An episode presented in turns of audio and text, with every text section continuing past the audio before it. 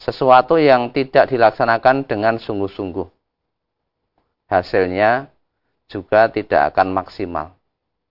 Ini apa saja. Kalau tidak maksimal di dunia, mungkin tidak begitu masalah. Masih bisa diperbaiki, masih bisa direvisi. Tetapi ketika kita tidak bersungguh-sungguh di akhirat, ternyata hasilnya tidak baik, ini yang menyebabkan kita harus takut. Jangan-jangan kita tidak dimasukkan ke dalam surganya Allah Subhanahu wa taala.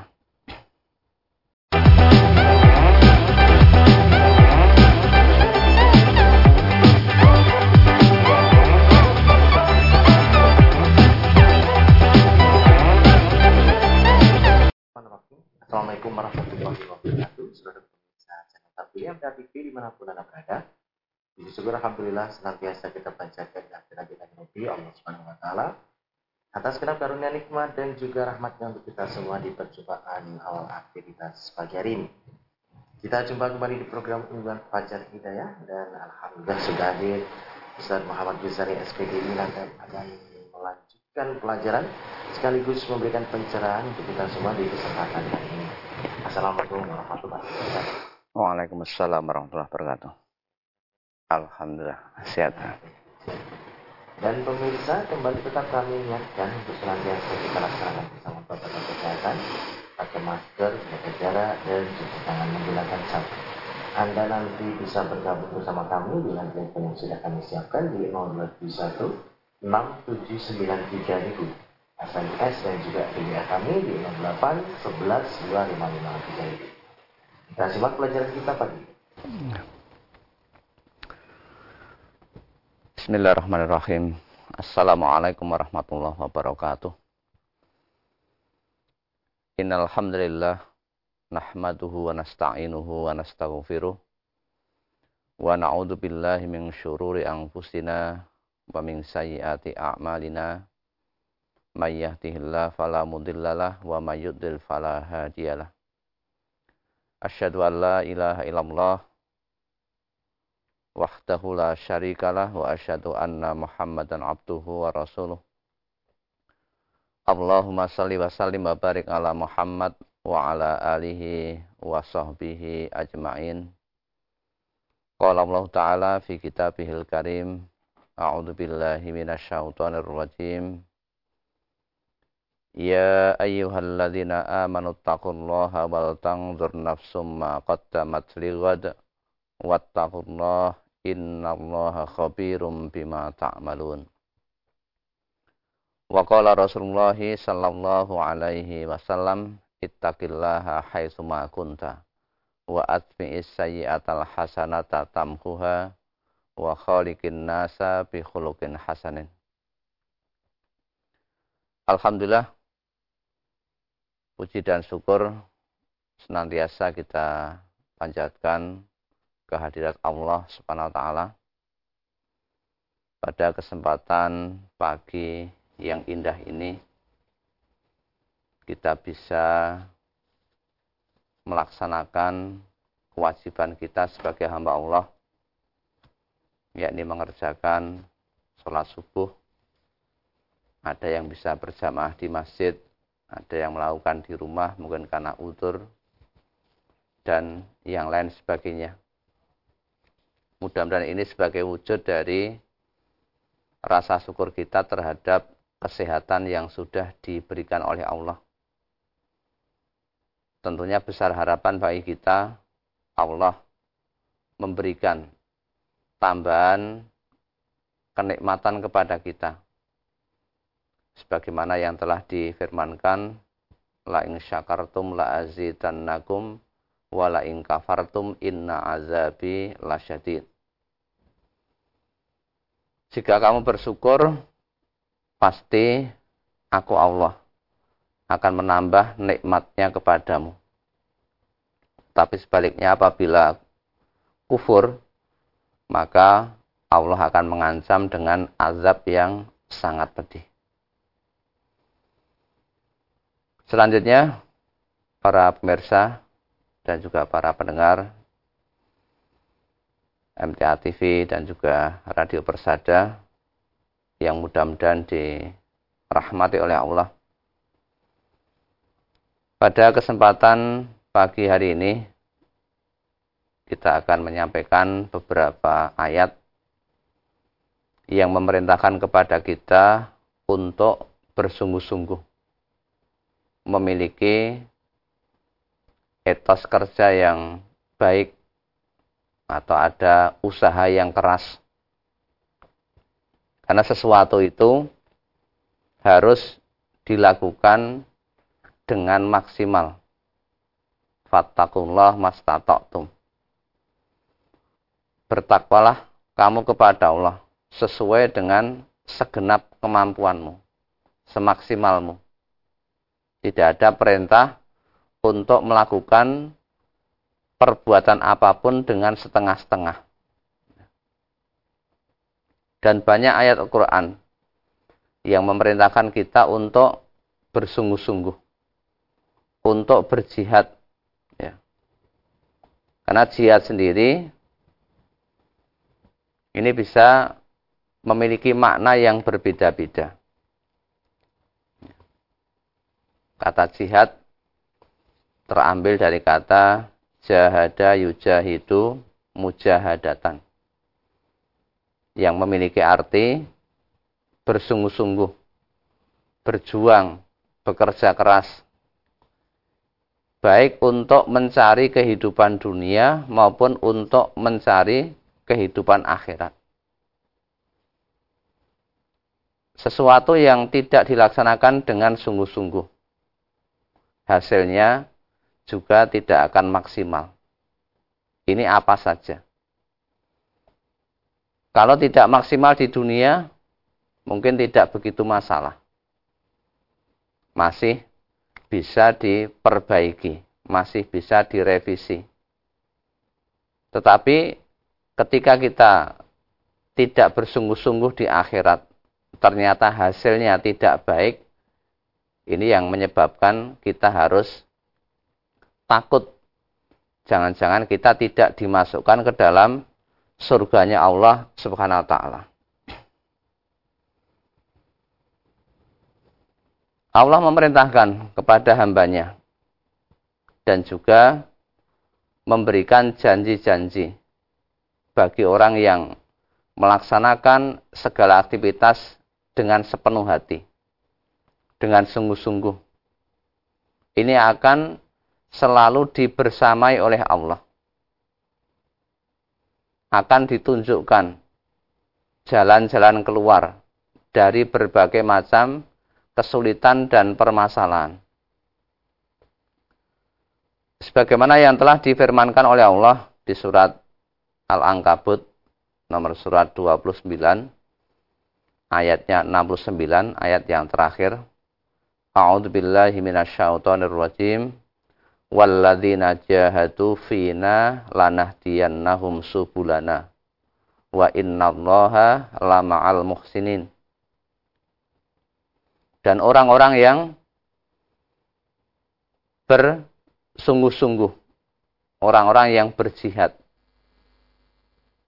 jihadnya adalah pada jalan Allah untuk mencari keridhaan Allah jadi bukan ada niatan yang lain ini Allah menekankan dengan lanah nahum subulana. Ya. Menekankan dengan huruf taukid. Ya. Huruf yang sangat menekankan bahwa pasti Allah akan memberikan petunjuk. Akan menunjuki kepada mereka. Mereka siapa? Mereka orang-orang yang bersemangat. Orang-orang yang serius. Orang-orang yang totalitas di dalam melakukan aktivitas. Apa yang ditunjukkan subulana? Jalan-jalan kami. Banyak jalan yang bisa ditempuh dari berbagai macam masalah yang ada. Ini janji yang Allah berikan kepada orang-orang yang bersungguh-sungguh Kemudian ditutup wa innallaha dan sesungguhnya Allah. Juga ada huruf taukid lagi. Lama al muhsinin. Nah, benar-benar bersama dengan orang-orang yang berbuat baik. Orang-orang yang muhsin. Maka dari ayat ini, ya, tentunya orang-orang yang beriman di dalam melakukan aktivitas, melakukan suatu kegiatan, itu harus mencurahkan seluruh potensinya, ya, dengan semangat yang berapi-api, dengan segenap kekuatannya, kemudian dihindarkan dari sifat ragu-ragu. Dan ini juga telah diperintahkan oleh Allah ketika kita berjuang, jangan sampai kita ragu-ragu, tidak penuh dengan keyakinan. Ya. Sebagaimana yang difirmankan di surat Al-Hujurat ayat 15 Innamal mu'minuna alladzina amanu billahi wa rasulihi summa lam yartabu wajahadu bi amwalihim wa anfusihim fi sabilillah. Ulaika humus shadiqun. Kalau kita mengaku sebagai orang-orang yang mukmin, sebagai orang-orang yang beriman, dikatakan bahwa orang yang beriman yang sesungguhnya ada huruf pembatas ya, in nama. Ya. Jadi tidak semua orang, tapi khusus hanya orang-orang yang beriman. Ya. Ketika berjuang di jalan Allah dengan menggunakan hartanya dengan menggunakan jiwanya. Jadi berjuang itu bi amwalihim wa angfusihim. Dengan harta, dengan jiwa. Kemudian jangan sampai summa lam yartabu. Tidak boleh kita ragu-ragu di dalam melakukan perjuangan. Yakin bahwa orang yang berjuang di jalan Allah pasti akan diberikan ajron azimah. Diberikan balasan yang besar. Balasan berupa kebaikan-kebaikan baik yang ada di dunia maupun yang ada di akhirat. Tetapi perjuangannya tetap harus dalam koridor visabilillah.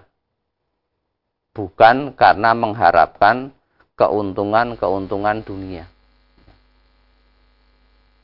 Ini diperintahkan oleh Allah. Baru orang yang seperti itu ditutup dalam ayat ini ulaika humus.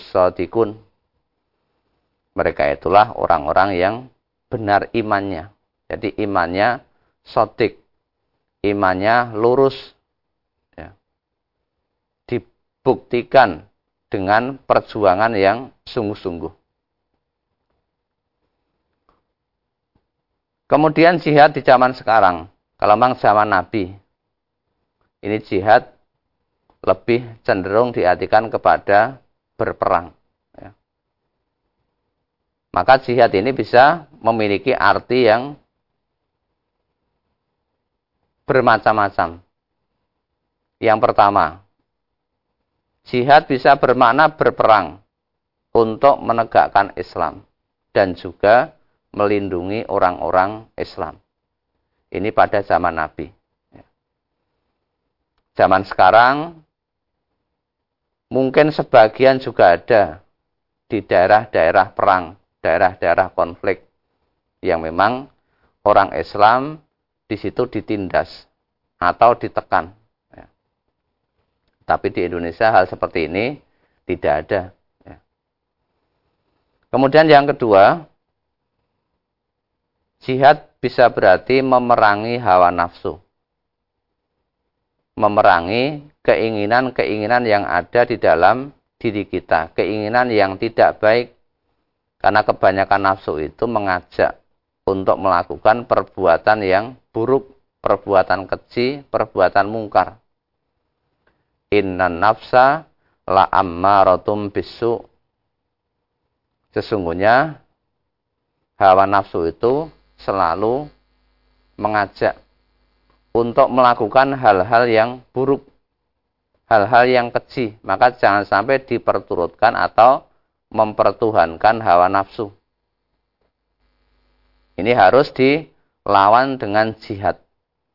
Harus semangat diperangi betul keinginan yang ada pada diri kita. Yang hakikatnya itu merupakan ajakan-ajakan setan. Kemudian yang ketiga, jihad bisa bermakna mendermakan atau mengeluarkan, menginfakkan harta benda. Untuk apa? Karena orang kafir pun juga infak. Tetapi infaknya berbeda untuk menghalang-halangi jalan Allah. Bagi orang yang beriman, ini infaknya adalah untuk kebaikan Islam dan kebaikan umat Islam. Ya. Li'i'la'i kalimatillah. Untuk meninggikan kalimat-kalimat Allah. Kemudian yang keempat bisa berarti jihad itu memberantas yang batil. Dan juga menegakkan yang hak. Ini harus dilakukan oleh orang yang beriman. Kenapa ini dilakukan? Karena apabila yang batil tidak diberantas, yang hak tidak dimunculkan, maka yang akan kelihatan, yang akan nampak adalah hal-hal yang batil yang ada di muka bumi itu.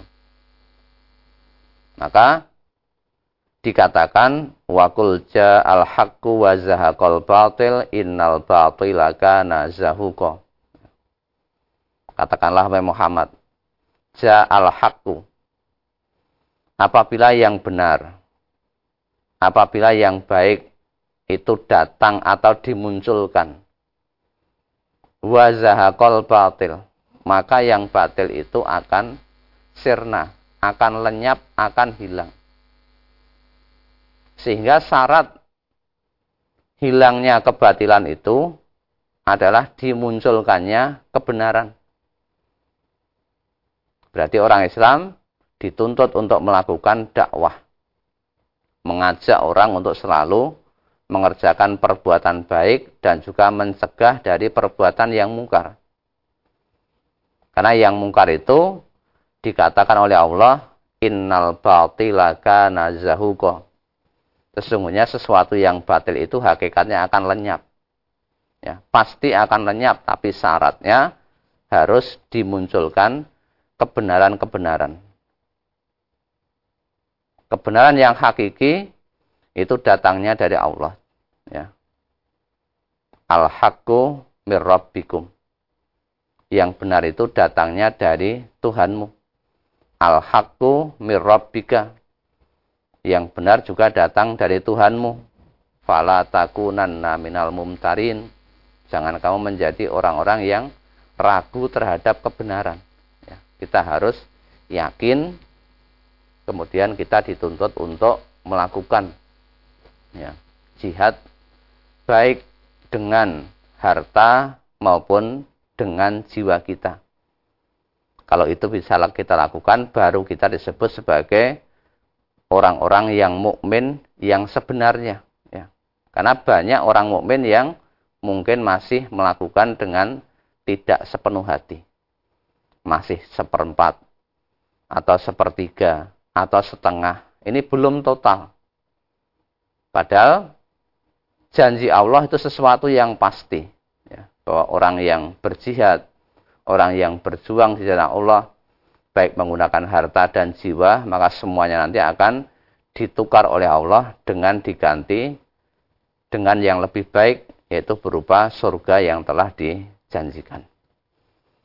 Ya, sementara itu yang bisa kita sampaikan mudah-mudahan menjadi peringatan bagi diri kita untuk selalu bersemangat, untuk selalu serius mujahadah di dalam melakukan segala aktivitas terutama aktivitas-aktivitas yang berhubungan dengan mencari bekal akhirat. Karena akhirat tidak bisa diperbaharui lagi ketika kita sudah dijemput oleh Allah atau dipanggil oleh Allah dalam arti ketika kita sudah meninggal sudah tidak bisa ada lagi perbaikan-perbaikan. Kalau dunia mungkin masih ada kesempatan. Ya. Ya. Baik pemirsa, kami harapkan Anda bisa bergabung bersama kami di line telepon yang sudah kami siapkan di 02716793000 SMS dan juga di WA kami di 08112553000 Namun sebelumnya kita akan simak beberapa informasi dalam rangkaian jeda pariwara berikut ini. Baik saudara pemirsa channel terpilih MTA TV di mana pun Anda berada, terima kasih Anda masih setia bersama kami, khususnya di program unggulan Fajar Hidayah pagi ini. Kami persilahkan di line telepon 02716793000 untuk bisa bergabung. Halo, Assalamualaikum. Halo, Assalamualaikum. Halo, Assalamualaikum. Ya, sudah terhubung Bapak atau Ibu. Halo, Assalamualaikum. Halo. Halo. Halo, Assalamualaikum. Waalaikumsalam warahmatullahi wabarakatuh. Ya, dengan siapa di mana Bapak? Dari Bapak Martoyo memberi eh, Purworejo. Ya, silakan Pak Martoyo di Purworejo. Ya, terima kasih. Yang ingin saya tanyakan, Assalamualaikum warahmatullahi wabarakatuh, Pak Ustadz. Waalaikumsalam warahmatullahi wabarakatuh. Silakan Bapak. Yang ingin saya tanyakan ini Pak Ustadz. Nah, saya akan sholat, so, uh, mandi di kamar mandi, juga di kamar mandi, uh, buang air kecil sama air besar juga di kamar mandi. Bagaimana? Bagaimana itu uh, uh, apa sah apa tidak? Cuman ya itu juga bersih, Pak Ustadz. Ya. Ya. Demikian. Itu ya saya, saya tanyakan. Terima kasih. Assalamualaikum warahmatullahi wabarakatuh. Waalaikumsalam warahmatullahi wabarakatuh. Ya. Tentang bertoharoh. Mensucikan diri dari hadas. Hadas besar maupun hadas kecil. Itu namanya artinya bertoharoh apakah wudhu atau mandi atau tayamum kalau dalam keadaan e, tertentu. Ketika seseorang di dalam kamar mandi tersebut ya betul-betul kondisinya dalam keadaan yang bersih. Ya. Mungkin tiap tiga hari sekali itu dikosek atau dibersihkan. Tentunya kondisinya dalam keadaan bersih. Ketika kita melaksanakan wudhu di situ, apakah diperbolehkan? Ya tentunya boleh. Kalau memang kondisinya dalam keadaan bersih. Ya. Tidak dalam keadaan kotor. Sebab ketika dalam keadaan kotor, kita mau membersihkan diri, lah bagaimana mungkin akan bisa E, menjadi bersih kalau tempatnya saja kotor. Ya. Atau air yang dipakai juga kotor. Karena kita akan berniat untuk membersihkan diri ya, dari e, hadas ya, atau dari najis. Maka kita boleh ya ketika melaksanakan wudhu di dalam e, kamar mandi tentunya yang kamar mandinya dalam keadaan yang uh, bersih tadi dan insya Allah tetap sah ya. ya. Pertanyaan berikutnya Ustadz, kita beralih di WA dari Ibu Nur di Madiun. Ustadz, saya sering kali melakukan sesuatu itu dengan tergesa-gesa. Saya pernah mendengar bahwa tergesa-gesa itu dari setan. Mohon nasihatnya Ustadz, apakah ada doa khusus supaya saya tidak tergesa-gesa? Tidak tergesa-gesa dalam melakukan segala sesuatu. Atau dengan kata lain, sering gupuhan Ustadz. Ya. Yang namanya tergesa-gesa, itu kan mesti ada sebabnya. Tidak mungkin orang selalu tergesa-gesa. Misalnya, mau mengantarkan anak sekolah.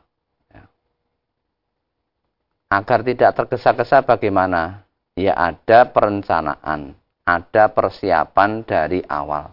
Ini yang dilakukan. Bangunnya harus lebih pagi. Setelah bangun nanti ada aktivitas yang lain lagi, misalnya sholat, mandi, sarapan, dan lain-lain lah baru berangkat kalau ada perencanaan yang baik, ya, ada persiapan-persiapan yang baik, itu insya Allah tidak akan tergesa-gesa. Dan kita harus meyakini bahwa tergesa-gesa ini sesuatu yang kurang baik. Ya, kurang baik yang ada pada diri kita. Rasulullah memberikan contoh. Ketika kita uh, akan melaksanakan suatu ibadah, misalnya sholat. Kita juga tidak boleh tergesa-gesa. Ya.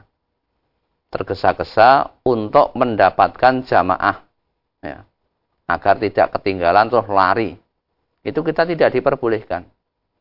Tetap jalan biasa, jalan yang tenang. Maka apa yang kamu dapatkan yaitu apa yang kamu tidak mendapatkan ya ditambahi ya misalnya terlambat satu rakaat sudah ditambah satu rakaat daripada tergesa-gesa.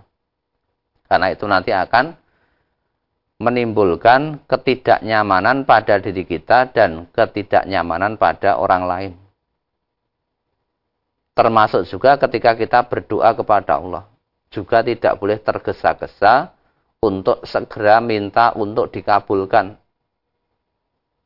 Sebagaimana yang telah di sabdakan oleh Rasulullah an Abi Hurairah anna Rasulullah sallallahu alaihi wasallam qala yustajabu li ahadikum malam ya'jal yaqulu da'autu falam yustajab li. Diriwayatkan oleh Bukhari Muslim. Dari Abu Hurairah radhiyallahu an bahwasanya Rasulullah sallallahu alaihi wasallam pernah bersabda akan dikabulkan doa seseorang di antara kalian selama tidak tergesa-gesa malam ya'jal doa itu akan dikabulkan selama tidak tergesa-gesa kemudian dia berkata aku telah berdoa Ya.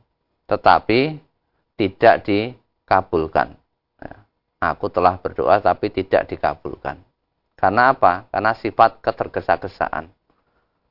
Maka tadi ada disebutkan bahwa al-ajalatu minasyaiton.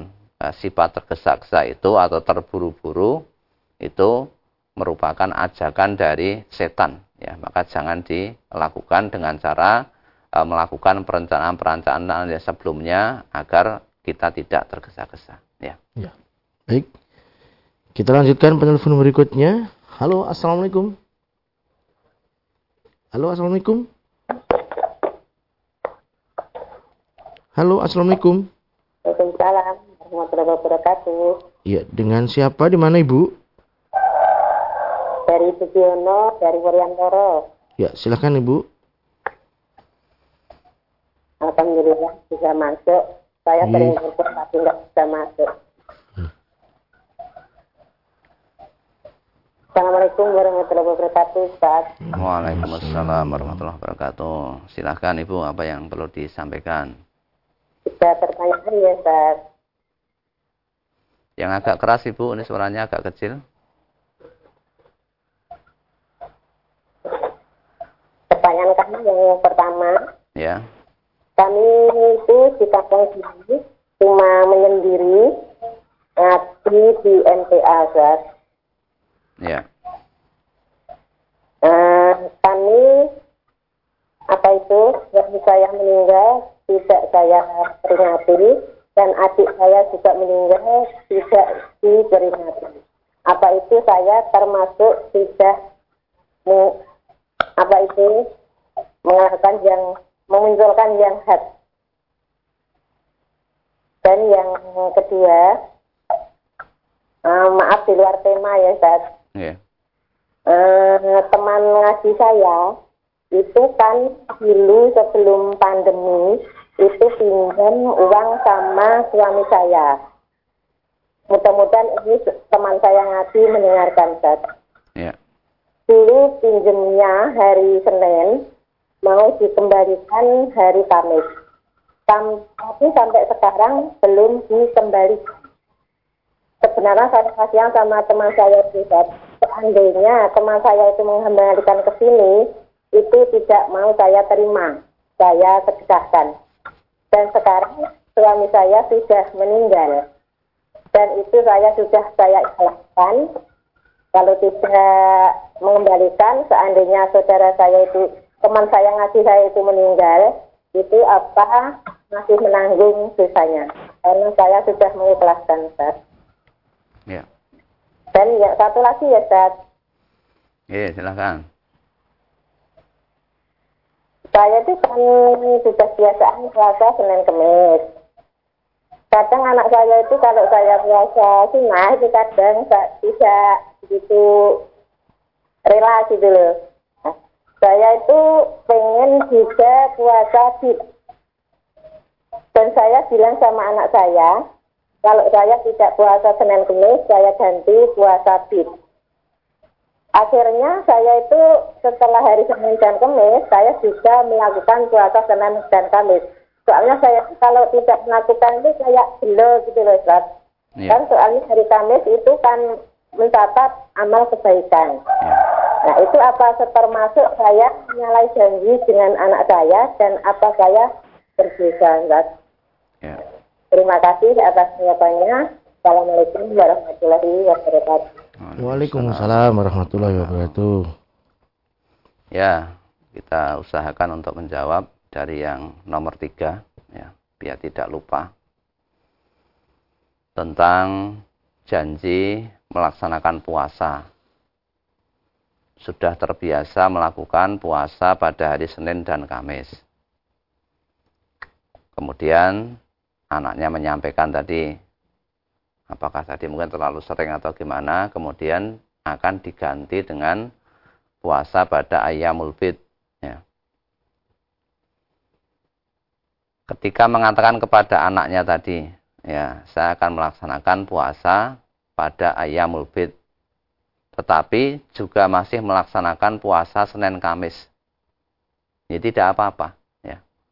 Tidak masalah hal-hal seperti itu. Mungkin ibu tadi ketika menjawab ya masih koma, ya, belum titik.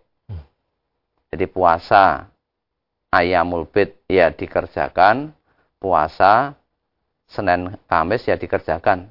Ya alhamdulillah sudah punya apa namanya keyakinan dalam hati kalau tidak melakukan termasuk orang-orang yang rugi. Ya, berarti keimanan ibu kan termasuk keimanan yang tinggi. Ya. Percaya betul, walaupun itu sunnah, tetapi eh, tetap dikerjakan. Kemudian tentang membayar hutang. Ya. Tadi ada seseorang yang punya hutang kepada suami ibu.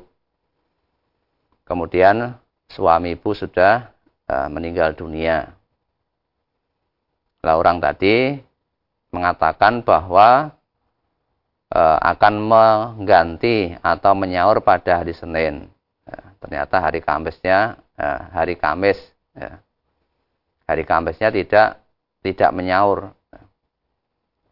Maka yang seperti itu sebetulnya bisa dibicarakan dengan baik. Ya. Ditagih sebabnya apa kok tidak menyaur ya, diingatkan dengan cara yang baik.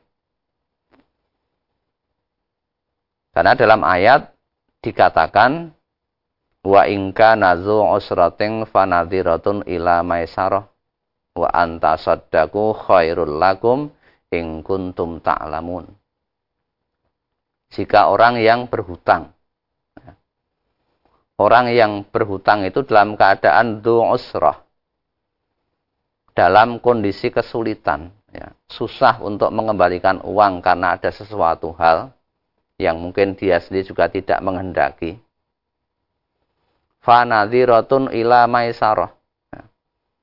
Maka berilah tangguh sampai dia berkelapangan atau mudah untuk mengembalikan uang. Ya, diberi tangguh.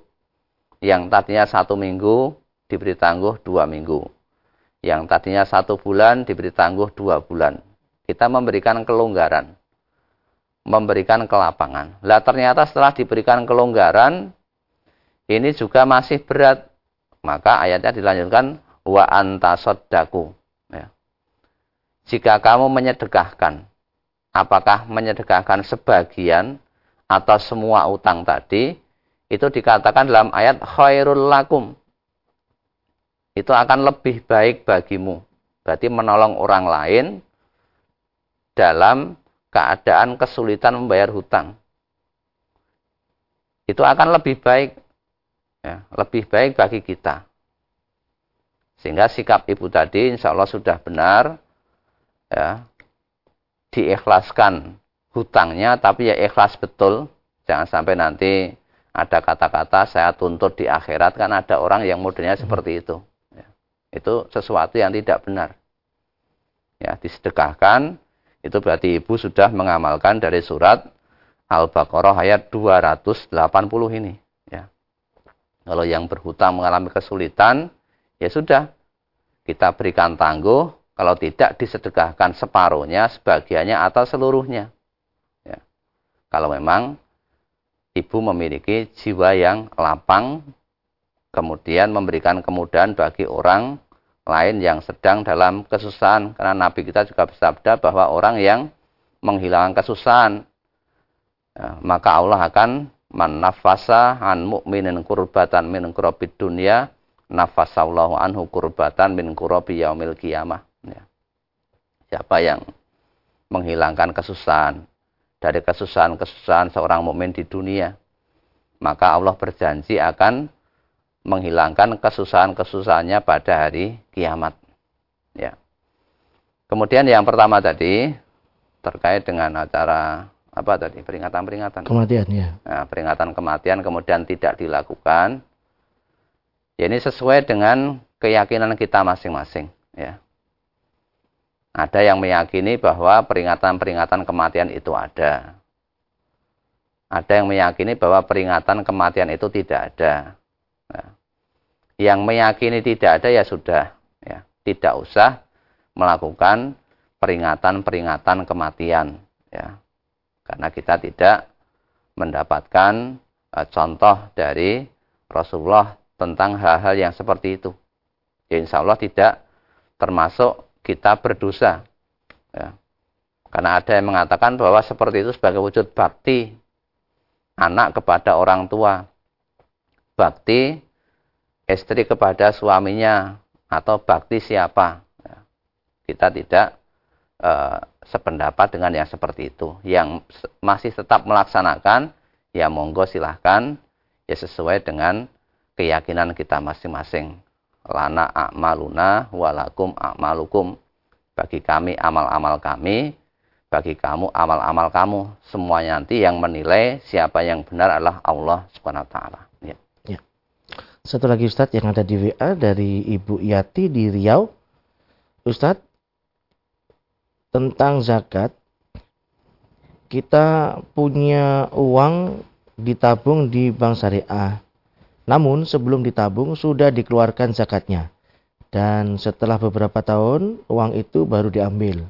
Pertanyaannya apakah setelah kita ambil masih dikeluarkan zakatnya Ustaz? Mohon tasiahnya.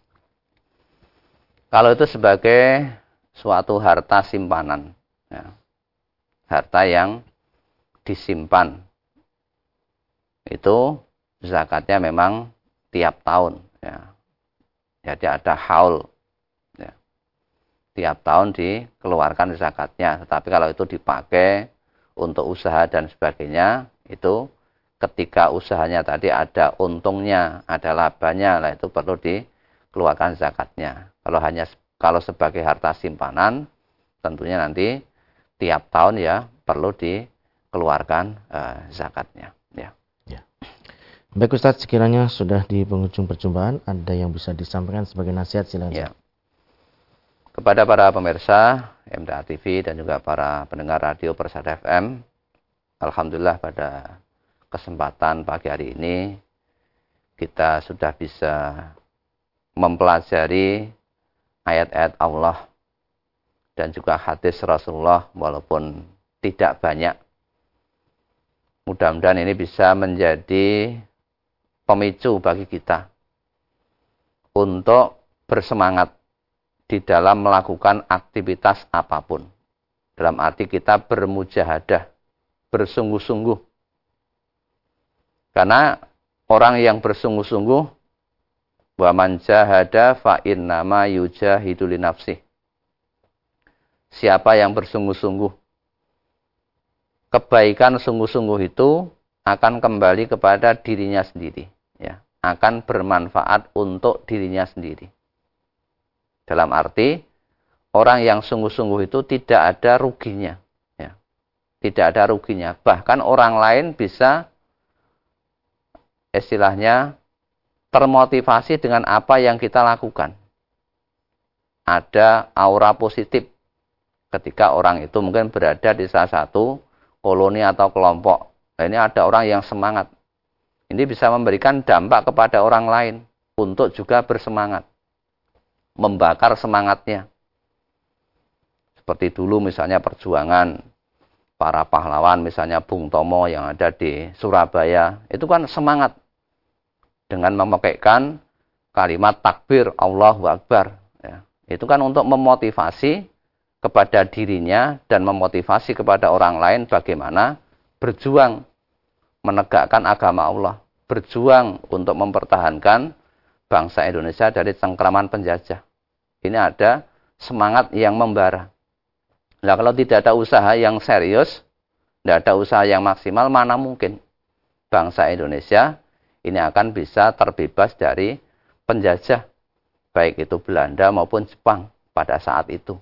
Maka para tokoh-tokoh pahlawan yang memerdekakan bangsa ini semuanya bermujahadah, bersungguh-sungguh dengan berbagai macam usaha. Ya. Walaupun mungkin dulu dikatakan senjatanya bambu runcing, sementara penjajahnya memakai apa namanya senjata api, ini tetap tetap dilakukan karena pengen bagaimana bangsa ini bisa terbebas dari penjajahan dengan bermujahadah dan ternyata Allah juga memberikan pertolongan dengan kemerdekaan bangsa Indonesia ini. Ya. ya. Kami sampaikan terima kasih atas pelajaran yang saya kali ini. Assalamualaikum warahmatullahi wabarakatuh. Waalaikumsalam warahmatullahi wabarakatuh. Baik, saudaraku pemirsa channel terpilih MTA TV di mana pun Anda berada. Demikian tadi telah kita simak dan bersama program unggulan Fajar Hidayah di kesempatan pagi ini. Kembali tetap kami ingatkan untuk senantiasa kita laksanakan bersama protokol kesehatan, yakni pakai masker, jaga jarak, dan cuci tangan menggunakan sabun. Saya Tamil Fatani pamit undur. Alhamdulillah alamin. Subhanakallahumma wa bihamdika. Asyhadu alla ilaha illa anta astaghfiruka wa atubu. Assalamualaikum warahmatullahi wabarakatuh.